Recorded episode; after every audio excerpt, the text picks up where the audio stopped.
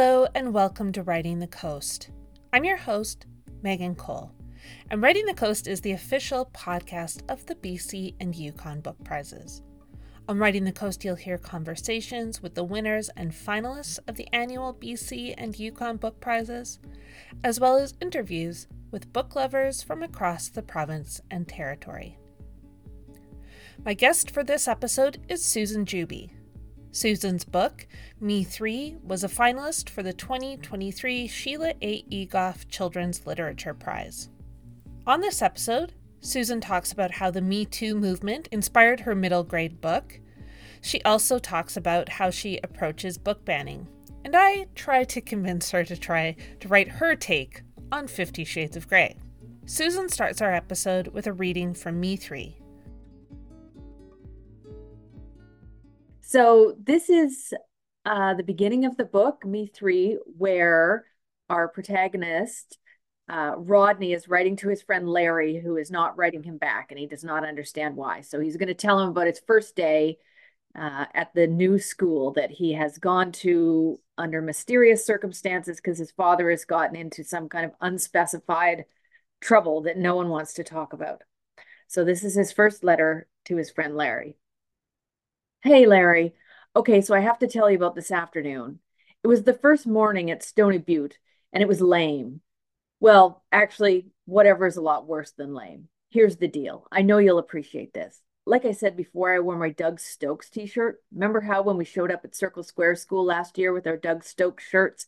Everyone was impressed, and they wanted to hear about how we came to my house for a pool party and a barbecue. And you and your mom were there, and we got major points. So I was happy when the kid who sat next to me in homeroom noticed my shirt after lunch. Who's that? he asked, after staring at the big picture of Doug's face.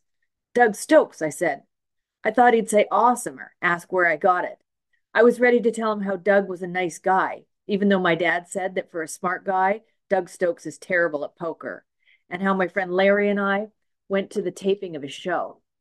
I hope that would give me a chance to get the conversation going so I could implement rule number four for living a lucky life learn about people.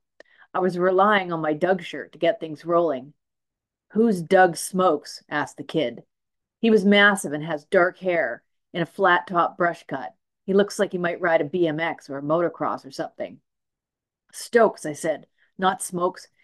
You don't know him? He's the star of the Doug Stokes show. It's super funny. He makes fun of people who don't believe in science or climate change or evolution, and people who think the earth is flat, and religious people who don't understand about dinosaurs. He's hilarious. The kid narrowed his eyes, which probably wasn't easy because how they were practically closed already from how angry and suspicious he was. What did you say? He said, his voice low. I'm sorry. I knew I'd messed up somewhere, but I wasn't sure where. Larry, you're better than me at reading people. Maybe you would have known to be quiet. Unfortunately, I didn't. Did you say religious people are dumb? I felt myself starting to blink, which I do when I get stressed. I never used to blink much. That has mm-hmm. changed since we moved to Stony Butte. These days I'm a blink lord. No, I said, sounding weaselly even to myself. I never said that. I'm quoting Doug. God is no joke, and he will strike down anyone who sullies his name, said the kid. Oh, I'd heard of people like this kid, but I'd never met one before. I should punch you in the face, he said, for making fun of God. I'm sorry, I didn't mean to. I like God. I said this, even though I don't know anything about God, because my parents messed up big time and forgot to teach me any religion. Doug is just, that's his shtick, I guess, making fun of people who don't agree with him. What's a shtick? asked the kid. I didn't say anything because what if I made him even madder? I didn't answer, but he kept going, getting more worked up.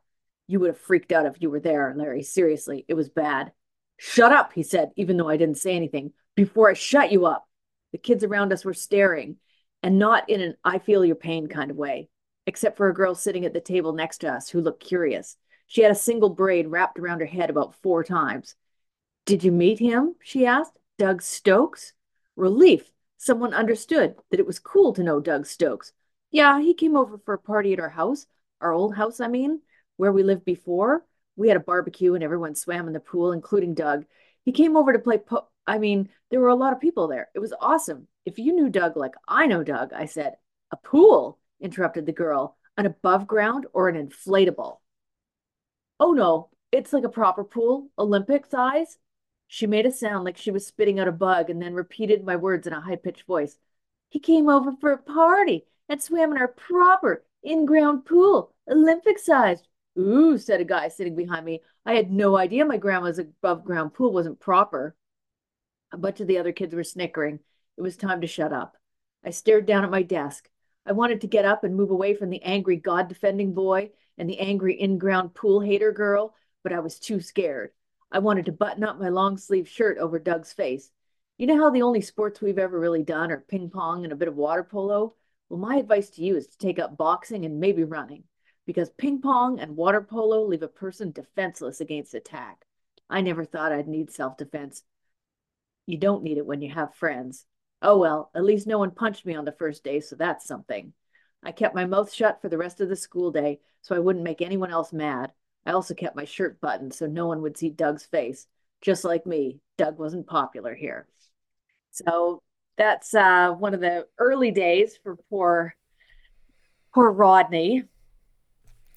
Um, I love I I love the voice of Rodney, and we'll talk more about him as we go along. But first, uh, I'm wondering if you can say who you are. Sure. Uh, so I am Susan Juby. I am the author of initially a lot of uh, young adult books, and then some time ago I branched into adult books as well. And Me Three uh, is my first middle grade book. And I reside in Nanaimo. I grew up in Smithers, so I write a lot about all the places that I live or have lived. So I have three books set in Smithers, many books set in the Mid Island region of Vancouver Island, and uh, yeah, that's and I also teach creative writing at Vancouver Island University. Great. So this book has some interesting themes. Uh, I know that Me Three is connected to the Me Too movement, but where did the idea for this book come from? Sure. I started this book. This book um, was one of those books that got delayed in the pandemic. And so the idea for this book, there was a time at the beginning of the Me Too movement where there was a lot of sort of reckonings happening with um, people's uh, illegal and um, offside and you know inappropriate behavior like the whole gamut of people um, were being held to account in a way they'd never had before.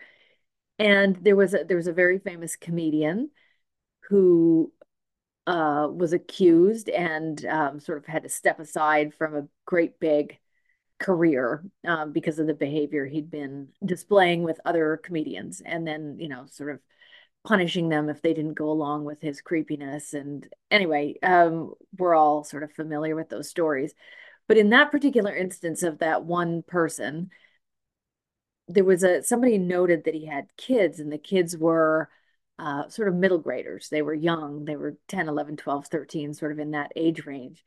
And it just got me thinking, um, and a, quite a few of the men who were starting to, you know, have their careers, you know, people were really taking a look at who they were and what they'd been up to.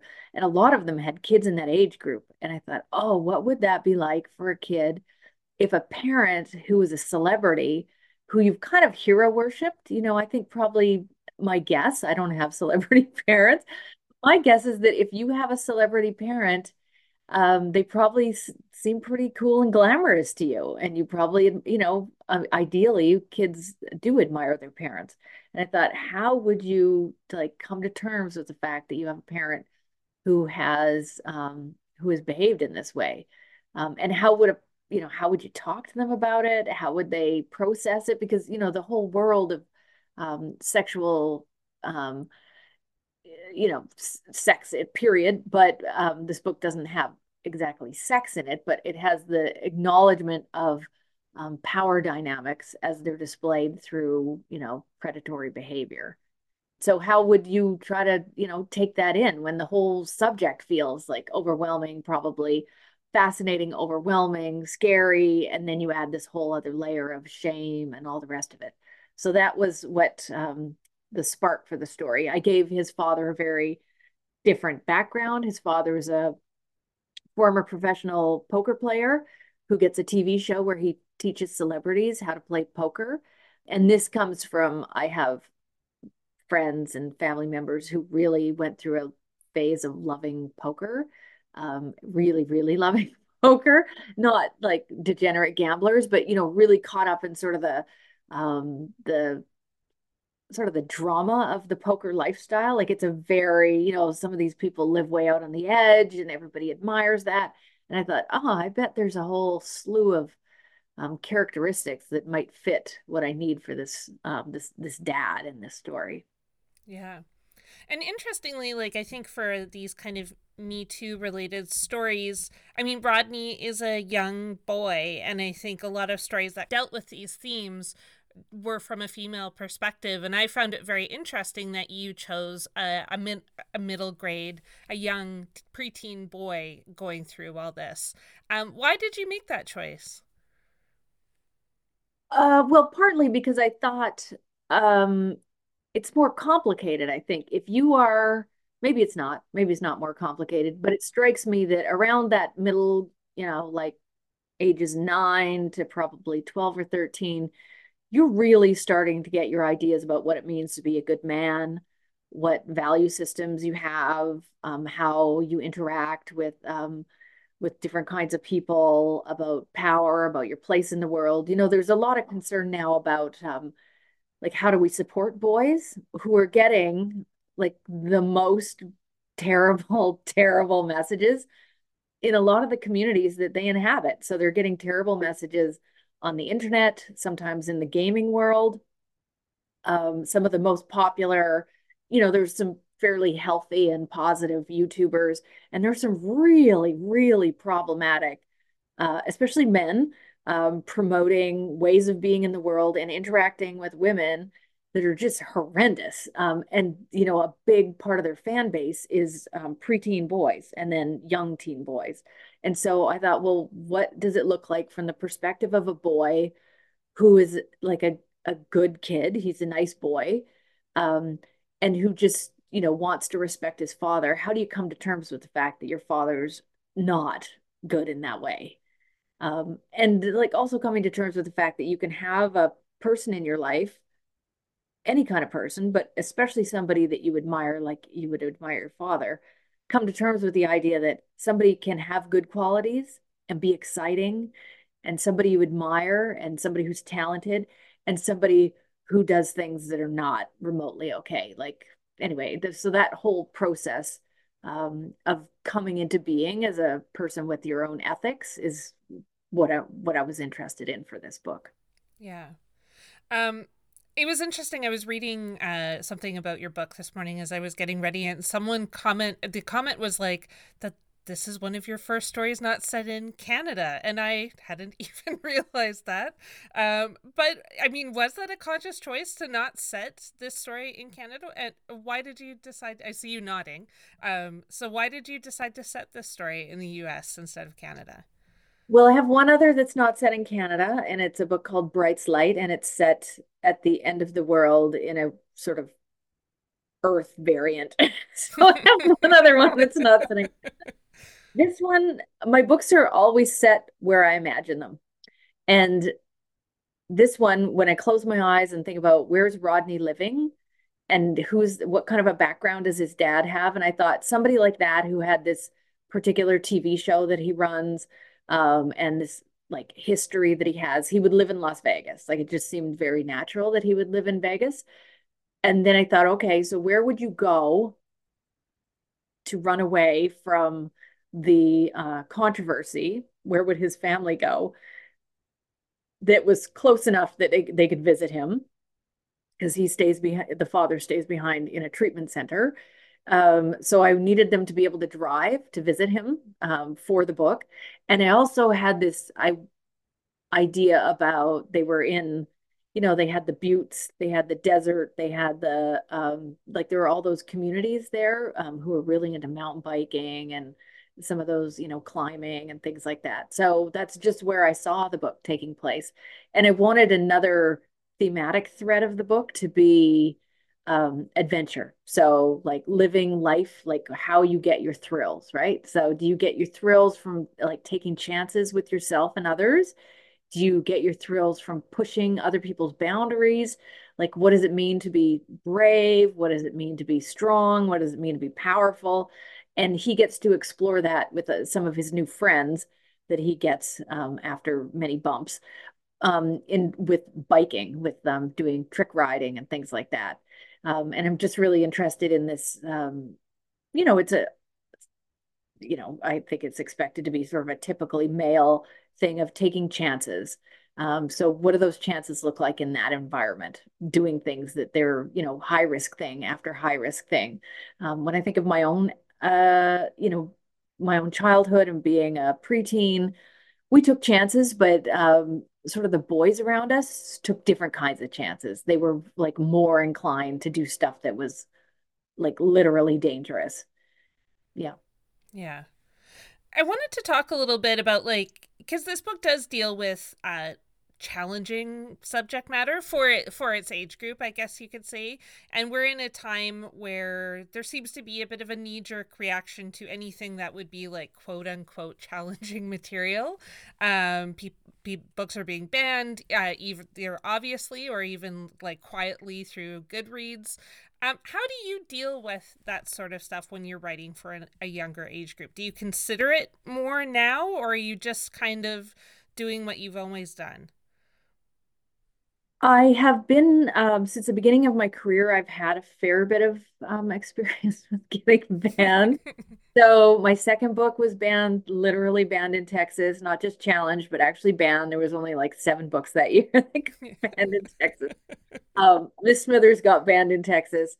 Um, and so, and I've had run into trouble with, um, you know, book banning in different communities in Canada, um, formal and informal book banning. And I just try not to think about it. So I think about it from the terms, okay, what story do I want to tell? That's really, you know, I have my story that I want to tell. And I want to tell it in a way that allows a young reader, the right young reader, to encounter it and go and make some connections themselves. Like it, it I don't want to expose kids to things they have, you know, that's not, I'm not trying to shock kids or, you know, destroy their innocence or anything like that what I want to offer them, I mean, in the course of the, telling a story and creating an authentic character, is offer them a view of the world that might make them think, oh, okay, what do I think about that? Like, how do I, how would I behave or feel in that, um, you know, to increase empathy and all the rest of that stuff. So there's nothing explicit in this book. Um, and I know that there is this strong push right now, you know, with the parents' rights movement and all of that kind of stuff to kind of control what every kid gets access to because some people don't want their kids to have access to it. Um, that's, you know, that's not my problem. I'm going to, um, uh, and I also think about the things I saw as a young person and the things I read um, were way, way, way more harsh and explicit and all the rest of it than any book I ever read, including the ones I stole from my mother. Um, and kids now who, even the most sheltered kids, if they have access to the internet, um, and the things that kids now are seeing on the internet, uh, you know, I don't want to, we don't need to get into it, but it's crazy what young, young people are seeing on the internet now, even with the best efforts of their parents. They are seeing and hearing things on the internet in their you know their social media circles whatever it happens to be that would have blown my mind when i was younger and i thought you know this book is also part of an attempt to address okay so what does it mean um, to sort of get ideas about um, men and women that come from stuff you're seeing on the internet? That's some bad stuff a lot of it really unhealthy um, and so you know i just wanted to humanize um, some of those dynamics Boy, that makes me sound unfun, doesn't it? well, I mean, I, I I want to just quickly touch on something you said, but I I also think like your books always include so much humor. Like it's not like you it, we're just getting these very serious topics where we're dealing with you know power dynamics and ethics but like you know even in what you just read rodney has a sense of humor and there's you know his voice is light despite the fact that he's going through such tremendous challenge which i think is often what we see in kids like kids are so much more resilient and clever than we often give them credit for. Mm-hmm. Yeah, and he's doing the thing in the book that I think I did as a young person and that I see other young people that I know doing, which is they take in as much as they think they can handle. And so you can present everything in the world. And so he's busy. He does not want to engage with what has happened with his father and is happening with his family. And so he chooses not to. So he spends a lot of time in the book focused on things like turkey pot pie and chicken pot pie. He's really goes through a pot pie phase. Um, and he just slowly starts to you know, he's very much, my dad would never have done that. This is, um, you know, this is just a bad mistake. And so he stays stuck in that place um, and gradually, gradually sort of comes to terms with what has happened in his life. But he's also kind of, he's also kind of an innocent kid. He's like a nice, innocent kid who hasn't quite, you know, it's a big thing for him to get his head around. Um, you know, we usually were quite a bit older when we realize that our parents are flawed hopefully they're not that kind of flawed but you know all you need to do is uh, be around like a percentage of the population and they they have pretty problematic attitudes that are um, at work. Yeah. Uh, so yeah he, and he he deals with it through humor but he's also got that mix of that i think is so beautiful with the younger people of like resilience innocence knowingness self-protection all of those things as he slowly comes to terms at his own speed with um, what's happened. Yeah.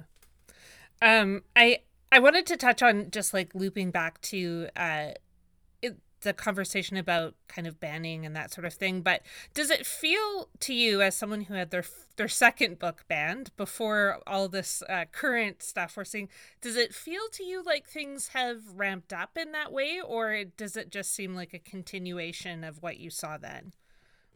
Oh, it's ramped up a lot. It's really turned into, I think, this process of banning books and challenging books and going after librarians has turned into like a hobby and a lifestyle identity for some folks. And uh, I think for the most part, they haven't read the books that they're upset about. Um, and they really haven't, you know, because some of the most famous examples of recent examples have been launched by people who haven't read the books. Uh, and uh, yeah, so I mean, yeah, it's definitely got and it's gotten really dangerous for like literally dangerous for certain kinds of writers, um, LGBTQ plus people, um, and also their readers who are being targeted. Also, librarians who are being harassed and driven out of um, driven out of their careers.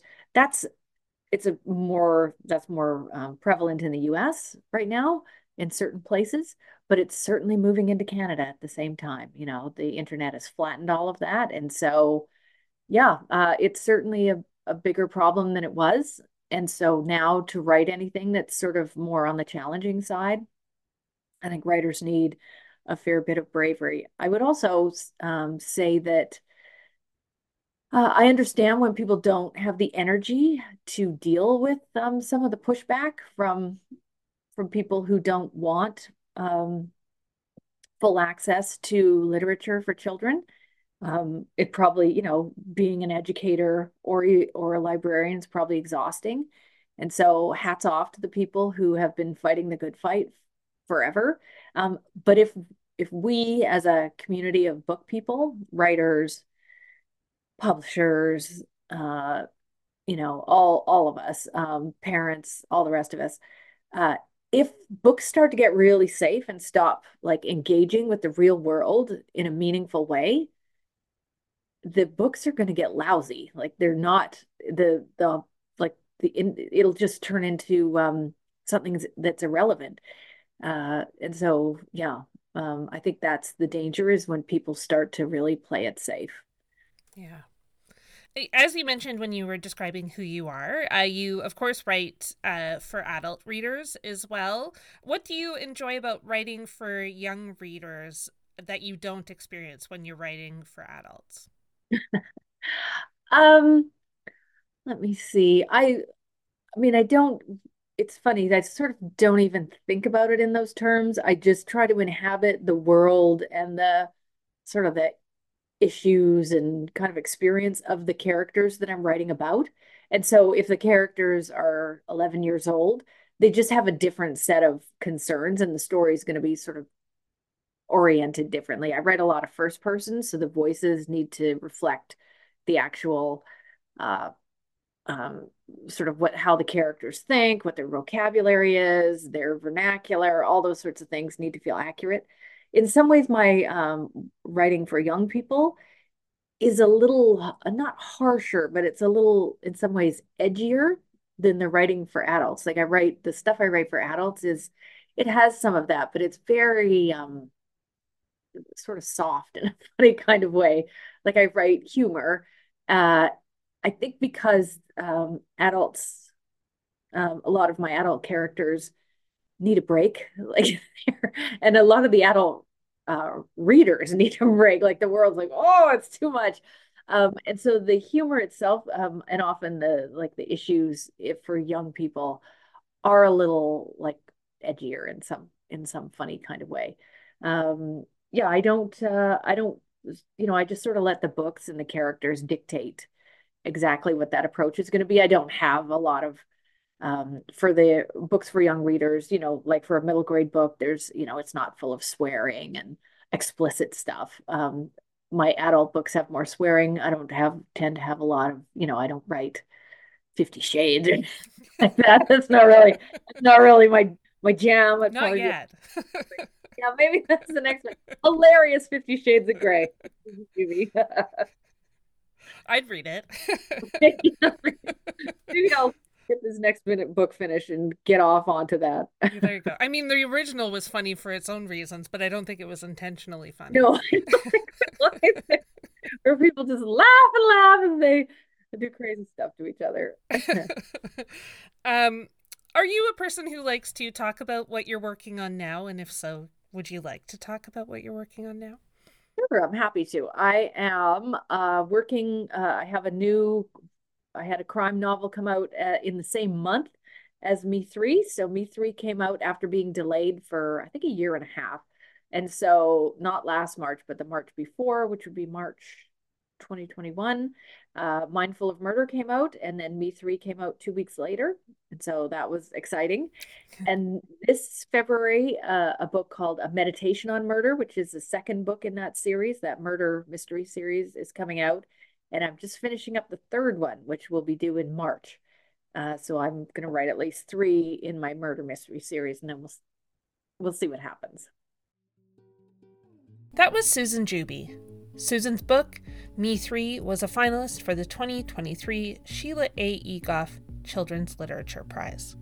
If you would like to find out more about the BC and Yukon Book Prizes, visit our website at bcyukonbookprizes.com. You can also find us on social media on Instagram and Facebook. Thanks for listening to Writing the Coast.